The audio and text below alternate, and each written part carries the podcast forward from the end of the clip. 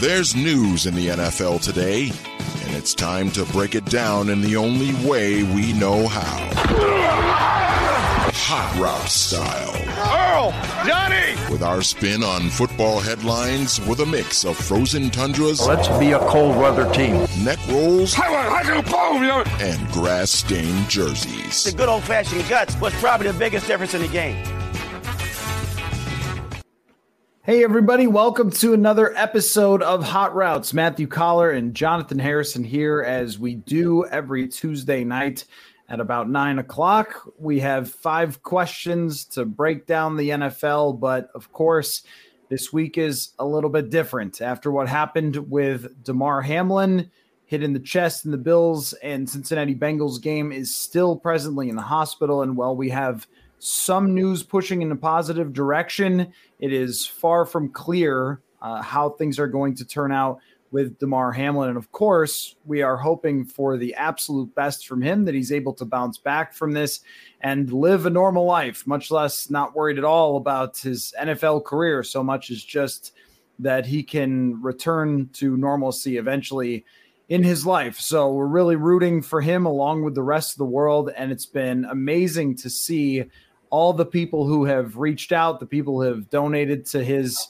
uh, charity that he set up and the across sports response because I think this is something that not only football players relate to and the dangers of playing in the NFL, but I think even all athletes for what happened to him, or at least what it sounds like. We haven't heard a press conference from doctors that are breaking down everything, but what seems to have happened has happened in other sports. It's happened in wrestling, it's happened in lacrosse, baseball uh, that there are dangers of playing the sport. And this uh, was something that, I mean, a lot of us have never seen anything like it. Um, you know, Chuck Hughes in the 1970s was brought up, a Detroit Lions player who passed away during a game. But aside from that, um, normally someone gets hurt in a game and you assume that they'll be okay, even if it looks bad. Usually, as they're getting carted off, they give some sort of signal um, usually the players look pretty shook and then they get back to business, but that was not the case. And so many of us have never seen anything like what happened to Damar Hamlin. It was very, very jarring, very shaking, I think, for everyone who was watching Monday Night Football. And so I wanted to start Hot Routes, Jonathan, by just sharing some feelings about it, man, because it was a, an incredibly emotional thing for everybody who saw it happen for the players, for players across the sport. Um, a lot of media sessions, if not all of them, in the NFL were canceled because it would be unfair to have players answering questions about this and having to talk about it right away. When I think that this is something that uh, strikes really at the core of all of their fears playing a sport that is very dangerous, but you always assume that everyone is going to be able to get back on the field eventually. And with this, at this moment, we still don't know what uh, Damar Hamlin's future is. So a, a terrible, terrible, traumatizing event for all the players. And you know, I think as far as what happens from here, I, I don't know with the NFL how they're going to reschedule things. Of course, is quite secondary uh, after that happened. But I think you could understand even if some players didn't want to play this weekend because of what mm-hmm. happened. Um, this is something that you know they've never had to deal with before. Watching one of their brothers in the NFL go down the way that Damar Hamlin did and have to be resuscitated on the field. So this, I, I think, is an incredibly difficult event for everyone across the NFL to deal with. So, um, your feelings, Jonathan, on on what happened with Damar Hamlin? Yeah, it's one of the scariest things you can witness ever. Like not just in sports, just in real life. I mean, it's it's the second time a sporting event that I've been watching, second time in what the past three years, sporting event that I've been watching has had to have EMTs come on the field and resuscitate a player. If you don't remember, a couple years ago at the 2020 Euros soccer competition in Europe between national teams, Christian Eriksen, who now plays for Manchester United, playing for Denmark at the time. Um, fell down on the field, just collapsed and died on the field. And EMTs thankfully were right on the spot and were able to resuscitate him. And it just, it's the second time this has happened in such a short order. And it's just, it's scary. It's as a football fan, it's the thing that you know is a possibility because of how violent and how big these guys are and how strong these guys are. But you never think it's going to actually happen, and then it happened yesterday, and it just it snaps you back to reality. You you have to you it, it just changes everything at this point, and you can't. There's no going back to these guys are just freakishly big and they'll pop up from everything. This is, will always be at the forefront of everybody's mind now for the next several years. And it's always the biggest, it's always been the biggest fear for any normal fan, normal player that this could happen. And it happened last night. And it just, it scares the crap out of you that this could happen on a football field, that it could happen to anybody on that, on any field, on in, in normal life. It's just, it's a scary situation. And, you know, there's, there's a lot of credit to go all around for, how the situation was handled the EMTs, the medical personnel, the coaching staffs, the players, a lot of the people there last night deserve a lot of credit for how things were handled on the scene. And it just, I think the biggest one obviously goes to the medical personnel no, noticing something was wrong immediately and getting out there as quick as they could and handling it in an extremely tough environment with so many people watching. You know, you have a national audience just kind of focused on what's going on and you have to perform your job because a guy's life is on the line and they did it remarkably well uh, according to all reports and just yeah it's it's one of the toughest things that you can deal with in normal life and it's it's scary that it happened on national television right and it sort of pulls back the curtain on mm-hmm. what's behind we all know that there's the possibility that this could happen and it has with high school players um, from time mm-hmm. to time that we have a tragedy like this and we have not seen it at the, the NFL level. And as you said, I mean, where the NFL deserves credit here, and they've gotten some criticism for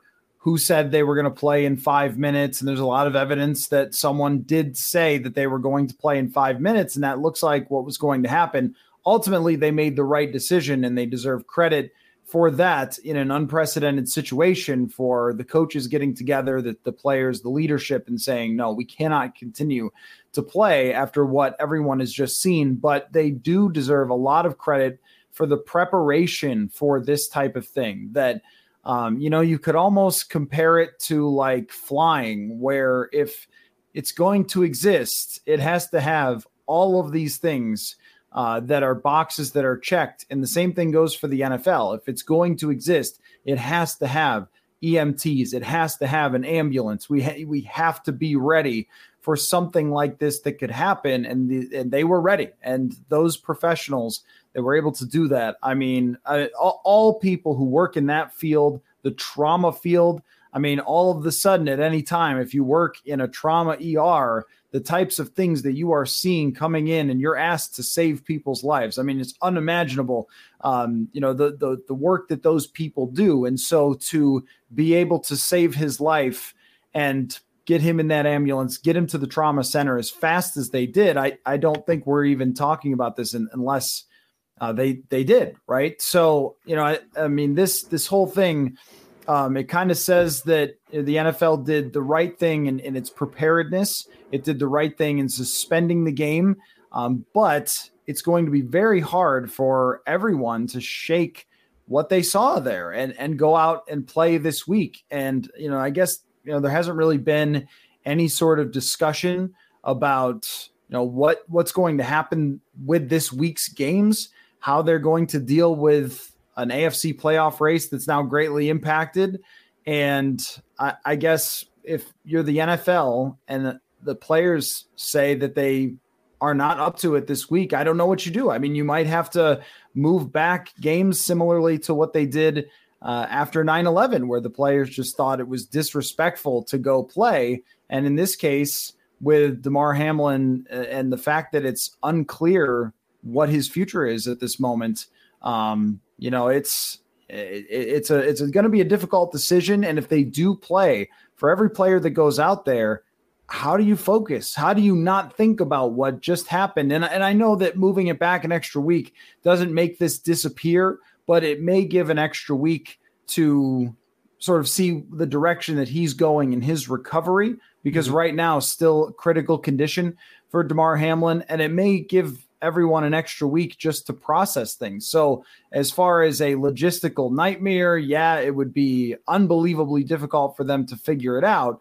Um, but I think that there does need to be a conversation throughout this week. And it's just unfortunate because the way that the NFL world is, it's just on to the next thing, on to the next thing, on to the next thing. So I suspect by the time a lot of people are listening to this, they've sort of gotten ready for the next game. And, and I understand that. But I think that one thing with something like this that we've seen rise to the top that you have to have a lot of appreciation for is just compassion that we've saw it from the mm-hmm. broadcasters talking about it. Lisa Salters on the sideline, a true professional, Ryan Clark, Scott Van Pelt, and people who are reacting to this and trying to provide as much information as they could for the viewers, but also just asking generally for compassion for for Damar Hamlin and also for you know all the the players who are are struck in a different way by this. I, I don't think that even someone who covers the league like myself or fans, I don't think we can ever put ourselves in the shoes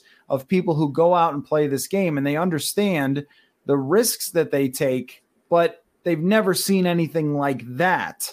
They understand there's a risk you could break a leg or you could get a concussion even at this point i think all players understand that that is a possibility and it's something that they sign up for but um, something like what happened to Damar Hamlin, I think is is just gotta shake them to their to their core. And uh, the from the responses we've seen, that's definitely the case. So I don't know what the NFL is going to do. I imagine they're going to carry on and they're going to have a pregame 30 seconds. Everyone pray for Damar Hamlin.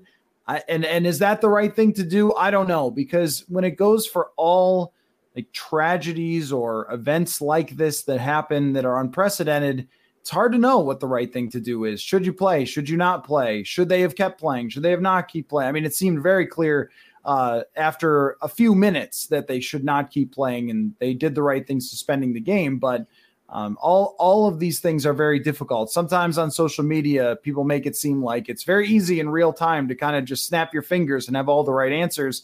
But um, you know, so I, I I don't I don't have really even a suggestion for what the NFL should do. Should you just get back out there and honor him by having everybody go play or what and look at it as kind of a random event, which it it may have been something that you know maybe once in a generation happens, uh, or maybe ask the players like, can you guys do it this week? Because I think you know if you had a workplace accident if you worked in a factory or a gas station or wherever you work in a hospital, a workplace accident with somebody you work with, I mean, it would be very difficult to just move right on past it. So I think that's the biggest thing that we should take away from this is just how much compassion the world has had for Damar Hamlin and just carry that over, you know, carry that over. Yeah, absolutely. I mean, if if you're not human, if it doesn't shake you at least a little bit, um, watching that happen, seeing that happen live. And yeah, I think it, as you said, there's there's no easy answer for what has to come next for the NFL and how they handle this. I think your suggestion is best. Ask the players. Just put it in their hands this time. Just let the players handle handle this and ask them, do you want to play? Can you can you mentally focus this week? Are you mentally there and ready to play this week? If not, then you put the game off a week. There's no problem with that because you you have that week between the conference championship games and the Super Bowl. You've built that in after what happened in 2000, 2001. You built that in in case something has to happen that delays the season a week. Well, this is the time to use it if the players aren't ready to play. It just seems as simple as that. Ask the players, and if the players want to go, if they want to, if they say they want to honor Damar Hamlin by playing, then then let them put keep the games going. But if they don't want to play, if there's a large majority of them that don't feel comfortable playing, aren't in the right headspace, because you know you can't. We've talked about it plenty of times in this show. You can't play this game less than 100% because it is too dangerous. You have to be there mentally, you have to be there physically 100%. And if you're not, you are a risk to yourself, you are a risk to the, the other players. So it, it should all be up, it should be all up to the players, whether this week goes on or not. Right. Yeah. And I think what we learned through the lessons of the COVID season is that you can always reschedule, you can always move things. the NBA and the WNBA, they put their entire leagues in bubbles. Mm-hmm. Like we have just learned to adapt as a society. And if they had to change it to where there's only one week between the NFC Championship and the NFL, well, that's fine. Uh, I'm sorry, between that and the Super Bowl, then that's fine. Um, but you know, I think I think it is maybe even borderline dangerous depending on the the players. If the focus is not there, then mm-hmm. players can get hurt. So I, I mean, it, it, should entirely be the NFL Players Association's call, as it seems maybe the NFL Players Association was responsible for that game being shut down and making the right decision uh, last night. Um, it should be kind of the same thing here. So it is a, a unfortunate transition to go from talking about that event and Damar Hamlin, of course, we, along with everyone else, hope for the mm-hmm. best and really just all the Buffalo Bills players and Tee Higgins as well. Tee Higgins did nothing wrong. He caught a pass and he got tackled. And, you know, he's going to have to live with that, with the fact that he didn't do anything wrong. But I mean, when you're the guy who ran into him, you're always going to feel that hovering over you. And the Bills, I mean, they have dealt with two deadly storms in Buffalo this year and a mass shooting at a grocery store that happened all in one season. And now this. I mean, it's just that team has been through so much. I mean, they had to fly to Detroit to play a game. Then, after the game against Cincinnati, they had to just go back home and leave Damar Hamlin in Cincinnati. Um, I, I just can't imagine the emotions that that team has gone through for this season. Uh, so we'll we'll move on and we'll discuss the NFL playoffs as we normally do. And I, at this moment, there has been no announcement about what's going to happen. And I assume that they are going to go forward and play these games. I guess I, I just wouldn't question it if they decided that they were going to put it off for another week after what happened. Uh, so let's just jump into it as we always do, and we'll move forward as I assume the NFL eventually will by itself uh, and talk about some of the playoff things here.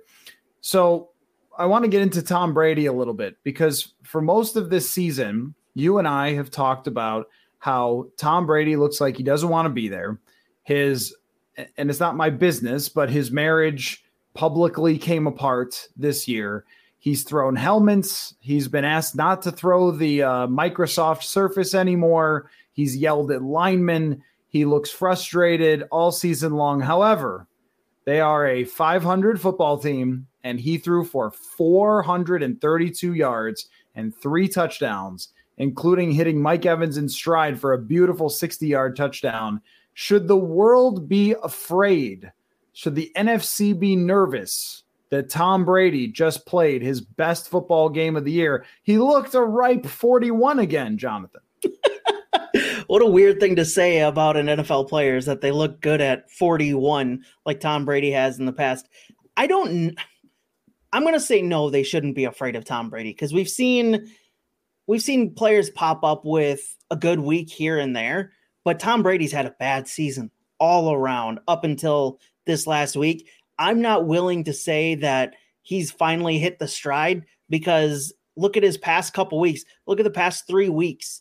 He's thrown six, he threw six interceptions in the three weeks previous. And that's something that Tom Brady generally doesn't do. He doesn't throw interceptions and he start he's been throwing them at a higher clip than normal for Tom Brady, especially in those last three weeks where he just didn't look good against pretty inferior or at least Arizona inferior competition to what the the Buccaneers should be. I mean, the other two comp- the other two teams he threw interceptions against were San Francisco and Cincinnati. So you kind of expect it with those two teams, but against Arizona, a team that's essentially checked out at this point and is just is riddled with injuries. They've got just a mess of an organization. That's a team that you should have done what you did against the Panthers. You should have done that against the, the Cardinals, and you couldn't muster that up. You squeaked out a win against the Cardinals the week previous. So if this wasn't, if this was against someone other than maybe the Panthers, who I know were on a hot streak, they're on a roll under Steve Wilks, and it looked like they were gonna kind of take the AFC or the NFC South at the last week.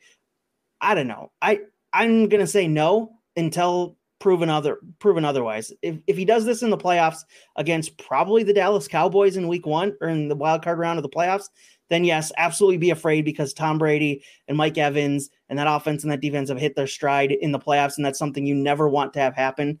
Is the greatest quarterback of all time hit his stride in the playoffs?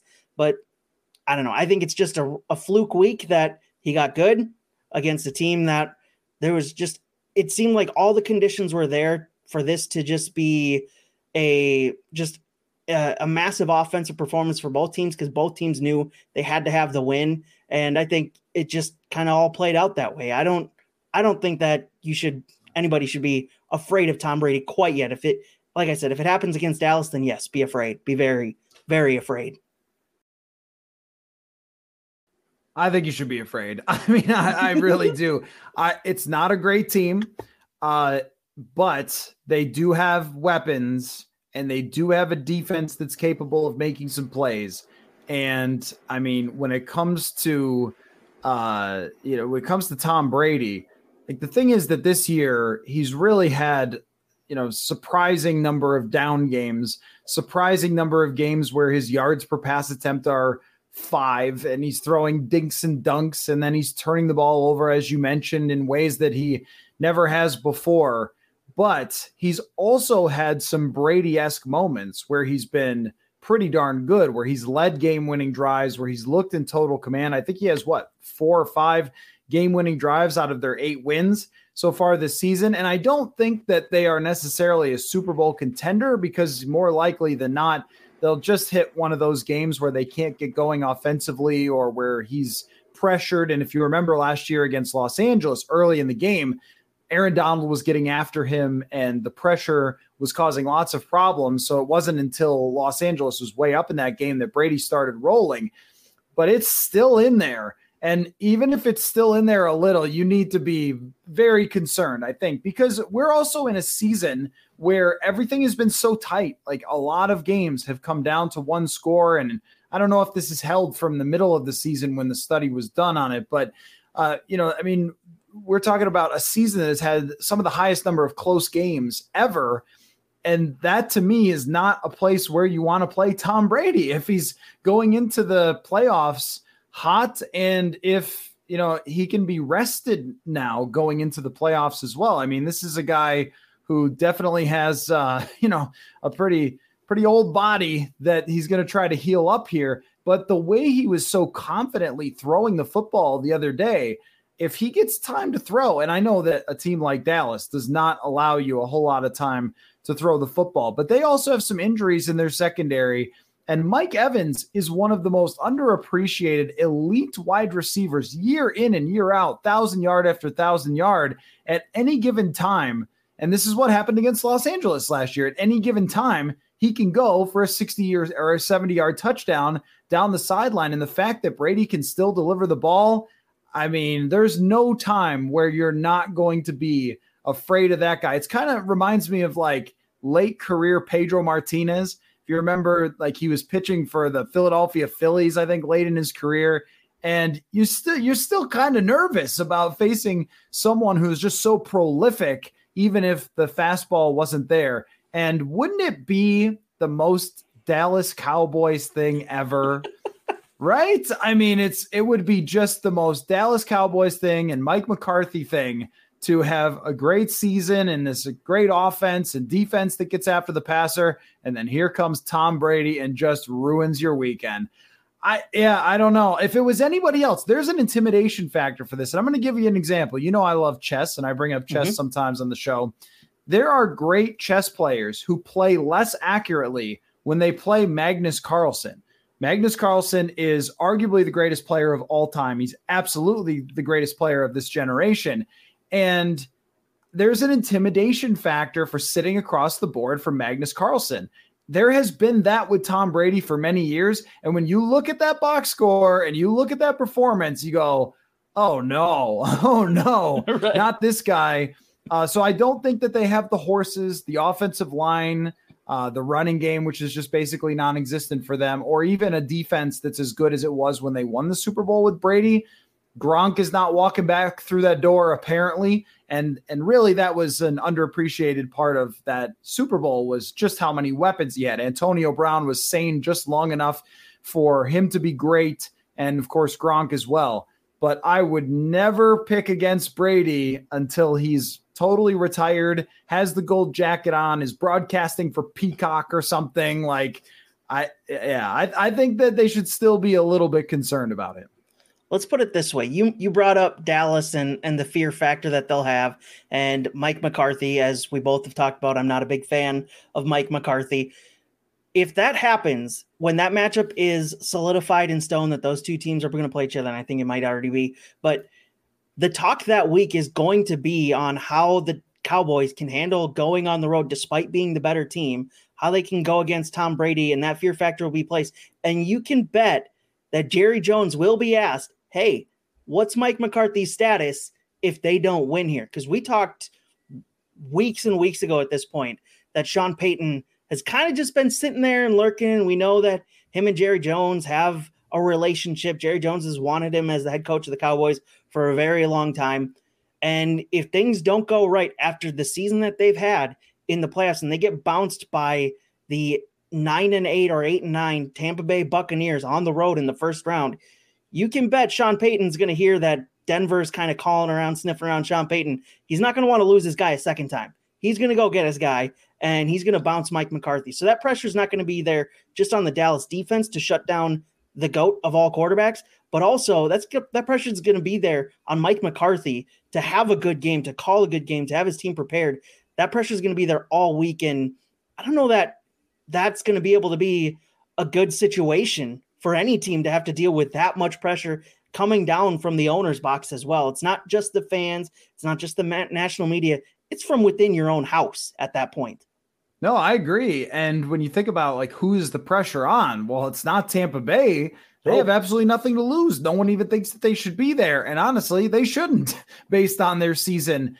Going on the road, this has happened before where the New Orleans Saints had a much better team than the Seattle Seahawks. They went out to Seattle. Marshawn Lynch had his legendary run where he threw seven people.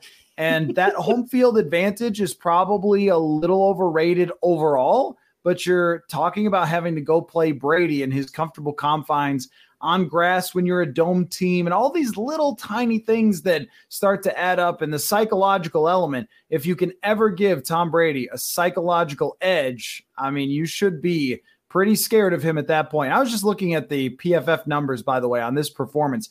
There's a 92 grade for that game. Three big time throws zero turnover worthy plays 76% completion percentage, 10 yards per pass attempt. I mean, this may have been one of Brady's best games in years. So that's it. That's a thing for me where it's not just like, oh, he was okay, he was pretty good or whatever. That was a higher graded game than any game he's played since week one of last season against the Dallas Cowboys. Ah, Ooh, so, there yep, go. Yep. So uh, that that matchup, I think, was just added way more juice to it by the way that Tom Brady just played. Uh, next question for you here, Jonathan. Mike Tomlin has the Pittsburgh Steelers eight and eight, despite starting with Mitch Trubisky, going to Kenny Pickett, having Kenny Pickett get hurt. So Mitch Trubisky comes back, then Kenny Pickett comes back again. This is a team with mediocre weapons, a poor offensive line. I'm not very sure that they have a good scheme. They traded away Chase Claypool midseason. Their defense is still pretty good, but it's definitely not the 85 Bears. And yet, here he is again with a chance to continue Mike Tomlin's streak of never having a below 500 season. Just remarkable coaching for him. Now, I don't think that anyone is going to deserve coach of the year more than, say, Kyle Shanahan or after this, maybe Sean McDermott for all the things that he's gone through. I think those would be the top now for me for guys who have gone through a lot and still risen to the top of the entire NFL. So I'm not saying that an eight and eight or nine and eight coach is going to deserve to be coach of the year, but what a job again by Mike Tomlin that he has done. Here's what I want to know from you. I want a historical comparison. I, and I also want you to tell me where you think he ranks among all current NFL coaches. So, who is like Mike Tomlin uh, historically, and where do you think he ranks presently? I'll have to think about the historically one. That one's it's hard to place on what he's had to deal with there in the past couple years, specifically with Ben Roethlisberger just kind of losing touch as a quarterback and still just pulling out winning season after winning season, and now just no quarterback at all essentially this season, and still pulling out a winning record almost. And it's not like he's in an easy conference either, or or division either, and, and conference as well. He's got the toughest conference of the two. He's got one of the tougher divisions in all of football with the Bengals and Ravens playing as well as they play and still is able to pull out that he's got to be probably Bill Belichick's number one. That's easy. Whether you want to ding him for still? the is he still? I think because of how the longevity Bill Belichick deserves to be number one. I think that's going to be a hard perch to take off him until he retires. I think Mike Tomlin might have a good shout to be number two because of what he's done so consistent. It's the consistency for me for Tom- for Tomlin and the Steelers that yes, we know that organization tends to be more patient than anybody than any other team in the National Football League and probably in all of sports actually. What three head coaches since the 50s or 60s or whatever it is? It's an incredible run. And I think Mike Tomlin has a good shot at being number two. Andy Reid, with what he's done in Philadelphia, one of the toughest cities to coach in, and now Kansas City with how he's handled the transition from Alex Smith into Patrick Mahomes and what he has in Patrick Mahomes. And I think Andy Reid deserves a lot of credit for how he's changed that offense, getting rid of Tyreek Hill and still having the best offense in the National Football League. I think it's between those two guys for number two in the National Football League, with maybe John Harbaugh and Kyle Shanahan behind those guys because of how they are able to manage their teams. I think Tomlin's up there as number two for me. Yeah, I think that there's about five to seven coaches in the NFL who you would take no matter what. Like if you were mm-hmm. starting a brand new franchise and they said you could have this guy as your head coach, you don't even ask any more questions, you just say yes. And Mike Tomlin is at the top of that list. Uh, there are criticisms for every coach, and I guarantee you that Pittsburghers would say, "Yeah, you know what? Uh, he hasn't done this or their offensive scheme that or whatever else. But, you know, their quarterback play in recent years, they were a 500 team with Duck Hodges and Mason Rudolph. Uh, they found ways to get every last ounce out of Ben Roethlisberger. And when you don't have great quarterback play, and I do think Kenny Pickett is really coming along uh, from what I saw against the Ravens, but you know, overall, this is a rookie who's having a pretty rocky season, and then Trubisky is clearly just a, a career backup. Um, you know, they, they've gotten enough out of them to find a way to win some games. And I think that keeping the train on the tracks, keeping players motivated and focused week in and week out, when at one point it looked like there was no chance they would be a 500 football team. And it's very easy at that point to kind of check out or to allow you know things that have gone wrong to add up and you end up with a terrible season. I mean, you don't have to look a whole lot farther than somebody like Arizona for just how wrong everything went and, and how it all built up on that team and they just collapsed. So that happens all the time. And the fact that it's never happened to Mike Tomlin, you set the bar, you start the season at eight and eight. I mean, it's just amazing with, with him. Um, so I don't know that he's the best, best, best coach in the entire NFL, the most innovative or whatever. But if you needed somebody to be your leader in any walk of life, you would pick Mike Tomlin to be one of those guys. Um, so I guess I would say he's probably in the top five to seven. And I would put McDermott, I would put Shanahan, some of the younger coaches that I think have started to really prove themselves as greats. And then you kind of have the old goats like an Andy Reid, who again, you sort of start with 10 wins and you start with an elite offense because even before Patrick Mahomes, they were winning 10 to 12 games with Alex Smith. And when he was with Donovan McNabb, they're going to the NFC Championship game. Like, imagine if the criticism against the coach was he only gets to the NFC Championship game all the time. I mean, that's that's a heck of a criticism. It's this, you know, that's to, to take. It's sort of like with Pittsburgh, where it's like, are they innovative offensively enough? If that's that's your criticism for a coach that does nothing but put you right in the mix to be in the playoffs every year. Um, you would take that criticism all day. For me, historically, two guys came to mind because I think that Tomlin, he has an old school element to him. And there's different kinds of coaches. There's like the offensive innovator, like Kyle Shanahan, and then there's the motivational leader, like Mike Tomlin. Um, you know, I think Marty Schottenheimer came to mind for me. I know that he never got over the hump and won the Super Bowl the same way Tomlin has, but it's kind of been after Tomlin's Super Bowl early in his career, it's kind of been like a Marty Schottenheimer career where year in and year out, they're right there on the doorstep and they never get over the hump again. Um, Tom Coughlin came to mind too as that kind of guy who's just like in command uh, at all times, but you know maybe wasn't like the most innovative uh, for the way that he played, but yet at the same time was always in control of his franchise. And you always knew that if Tom Coughlin was coaching a football team, they were going to be really competitive. They were never going to be like a soft team or a team that you know just uh, you know shot way below where expectations were. Um, and I think that Mike Tomlin is the same exact way. So credit to him for what he's been able to do this year. Uh, next question for you, Jonathan. Derek Carr is definitely getting traded. Jimmy Garoppolo is probably out. Those ones are obvious. There's a few others changes. Zach Wilson will not be a member of the New York Jets after this season, but I want you to tell me what would be the biggest surprise quarterback move now that we've pretty much got everything sorted out. We know the teams that are disasters, and we've got a pretty good sense of the landscape with only one week to go.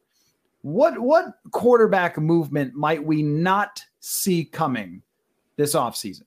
I think for me, and I had a different opinion of this maybe last week or a couple weeks ago. I think Jared Goff leaving Detroit or Detroit moving on from Jared Goff would be surprising to me because of how they've played under him, especially over the past what eight, eight, nine weeks, and how he's run that offense, how he's essentially just led that team back to winning.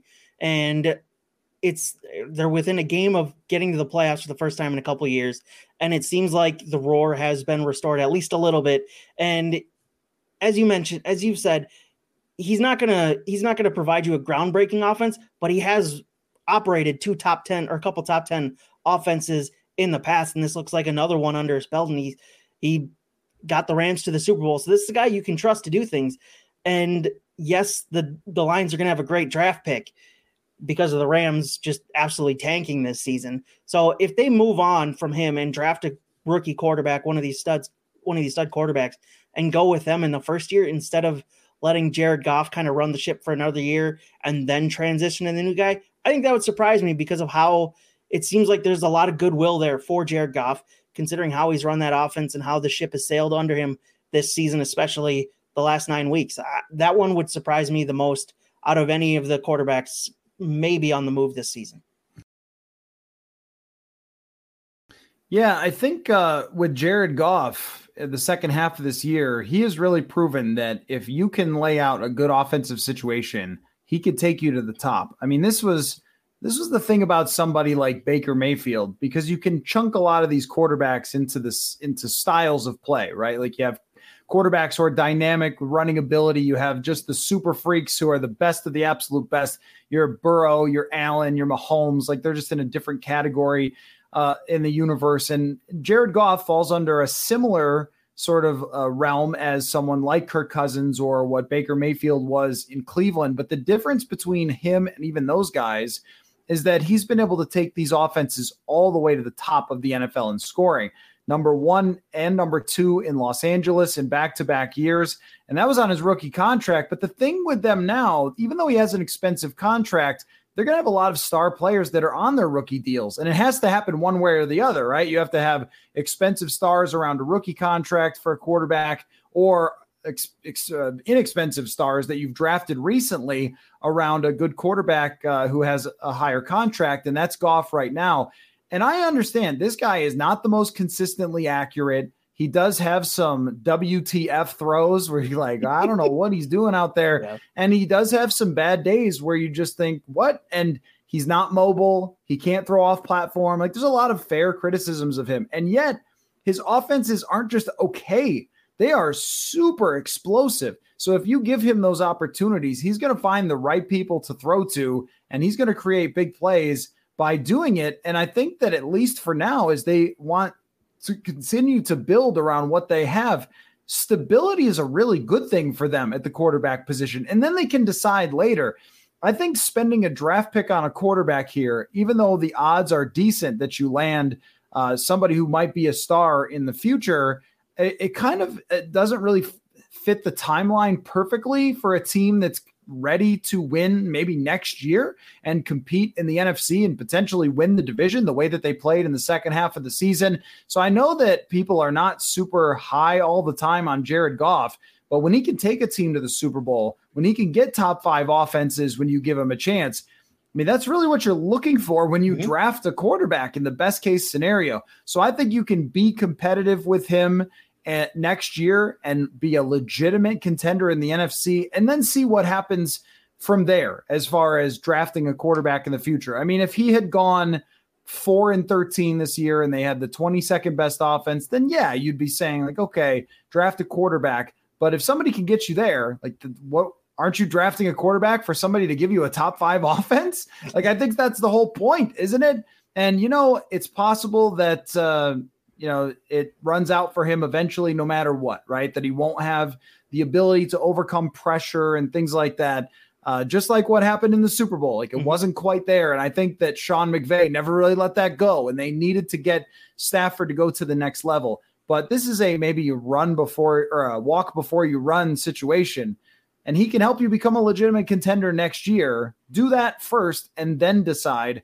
But I think he's probably just maybe an underappreciated quarterback that eh, when he does great things, it's like, well, you know, you, you know, he's still a little inaccurate. And it's just like, well, I don't know, man. He just keeps doing this where he keeps leading these offenses to excellence. So I think maybe he he doesn't get uh, quite the due because sometimes it isn't the prettiest. But if you make great decisions with the ball, a lot of times. We've seen this with Garoppolo. You can just win a lot of football games, even if there are ugly throws that are mixed in there. So um, yeah, I guess with that decision, it was like before the year, a foregone conclusion. We felt like that they would move on, and now they won't. For me, it's uh, Kyler Murray. I think has a really good chance to not be a member of Arizona, and he tore his ACL. It's unclear like how long that will take to heal, and he won't be back at the very beginning of the season. But if you are a team that's kind of on the rebuild, and he wants out of Arizona, which my gosh, he should. And if they don't fire everybody, he absolutely should.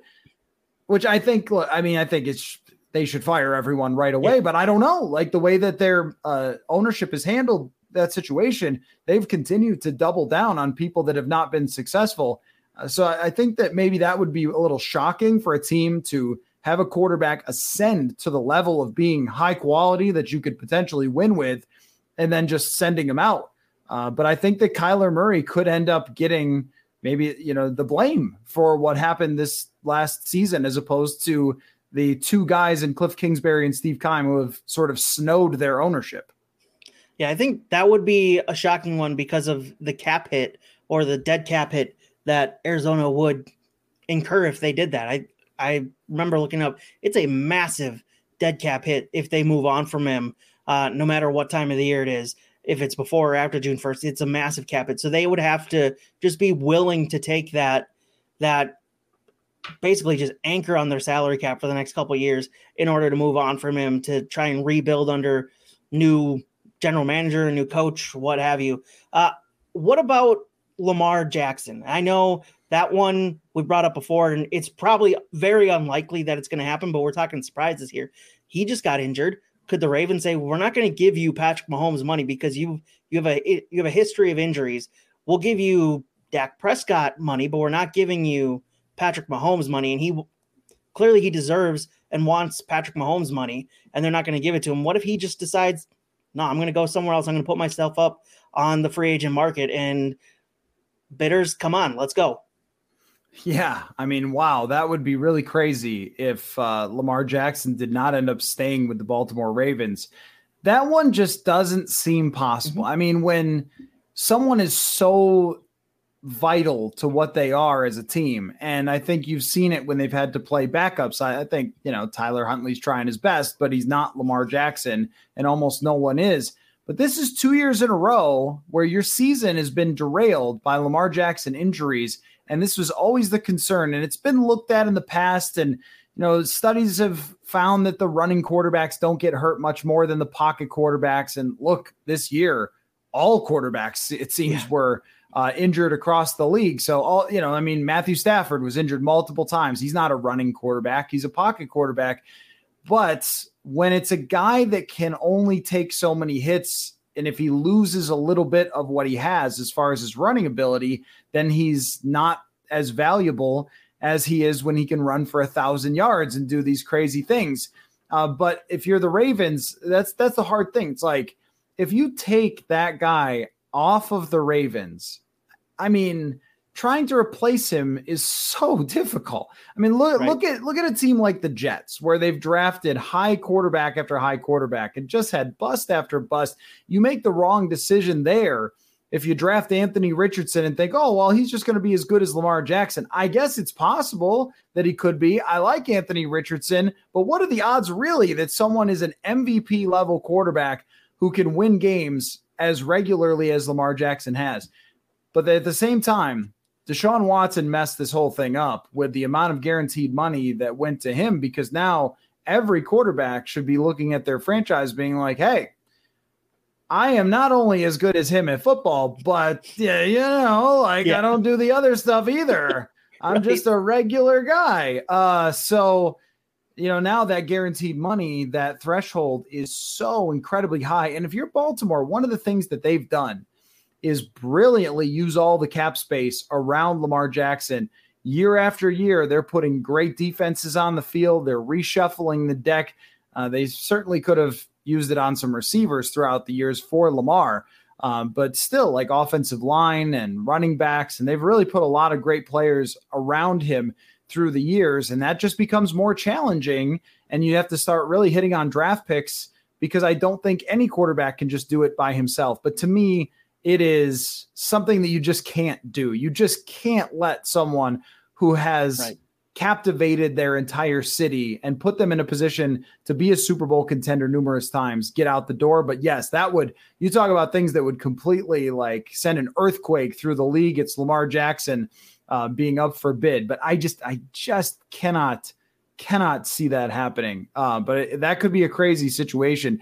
The other one I thought of is it would be very shocking if Sam Darnold remained the quarterback in Carolina, but it's almost possible now because they have a, a villain, they have someone to blame. And they could be like, no, we actually made the right decision trading for Sam Darnold. It was Matt Rhule. and it might not be the most insane thing I've ever heard. I still think that Sam Darnold is a high character backup quarterback for his career, but do they have to draft a quarterback here? Plus, you know, some of these bad teams who need quarterbacks, I feel like those top three or four are going to get scooped up very fast in this draft. And Carolina, for as nice of a story as it's been with Steve Wilks, they really hurt themselves. I mean, they were right there, uh, mm-hmm. uh, but maybe they'll trade with Chicago or something and, and move up and try to get, you know, uh, Will Levis or one of the top quarterbacks, Bryce Young, CJ Stroud, who, I mean, wow, CJ Stroud, make a case for number one overall, sir, what a performance by him against Georgia. So, you know, that's going to be a fascinating conversation.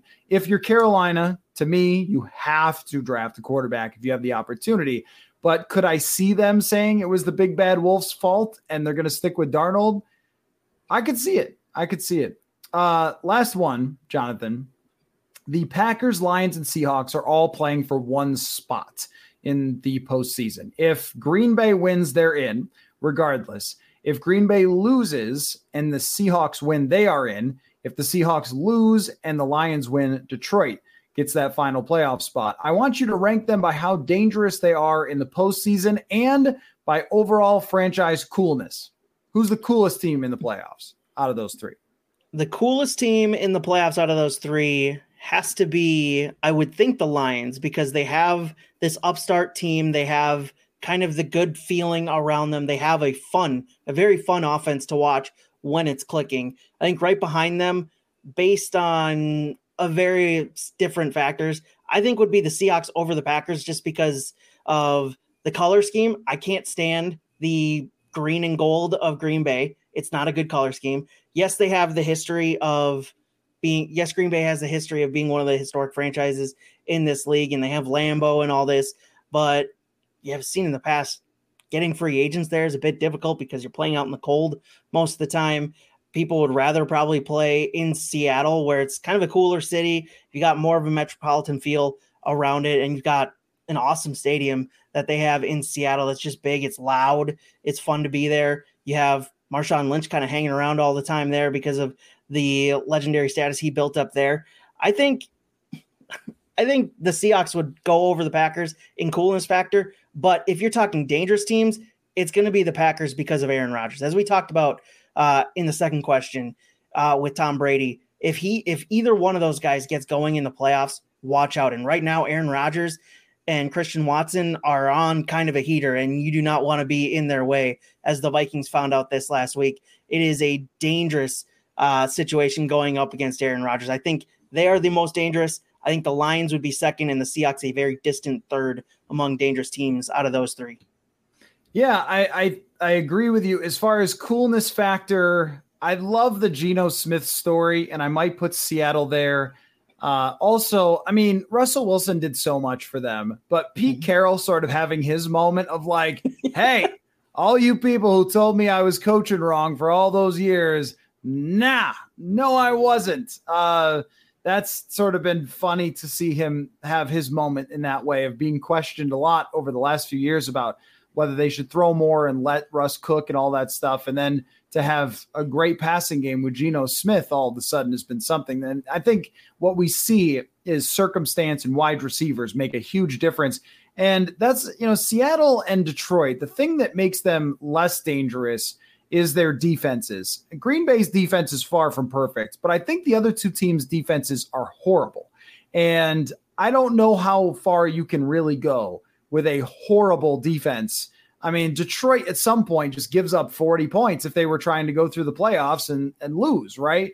And with Seattle, I think it's the same thing where another team would just be able to at some point command the game on the ground as we saw a lot of teams do against them and not be able to match. And then eventually Geno Smith sort of turns into a pumpkin. But for coolness factor although I don't know about fluorescent jerseys and where I stand on those as far as cool uh, I consider myself to be a modern gentleman but I don't know how I feel about uniforms that burn my retinas. So I, I love those cool lime green is. ones. I don't care I would love to see though. I would love to see the city of Detroit. Now they they don't have the home playoff game. Obviously, they'd have to go on the road wherever. Mm-hmm. But the city of Detroit deserves this. It's actually been a rough few years with them. The Tigers are awful. The Detroit Red Wings are terrible. The Pistons might be the worst team in the league. I mean, they've had it a little bit rough in their sports uh, in recent years, but especially with that Lions team. The fact that they still have any fans left is astonishing. Um, so if they made it coolness factor, they get the like Seattle's been in the playoffs just a couple years ago. Green Bay has been there many times. They've had all sorts of chances and blown every one of them.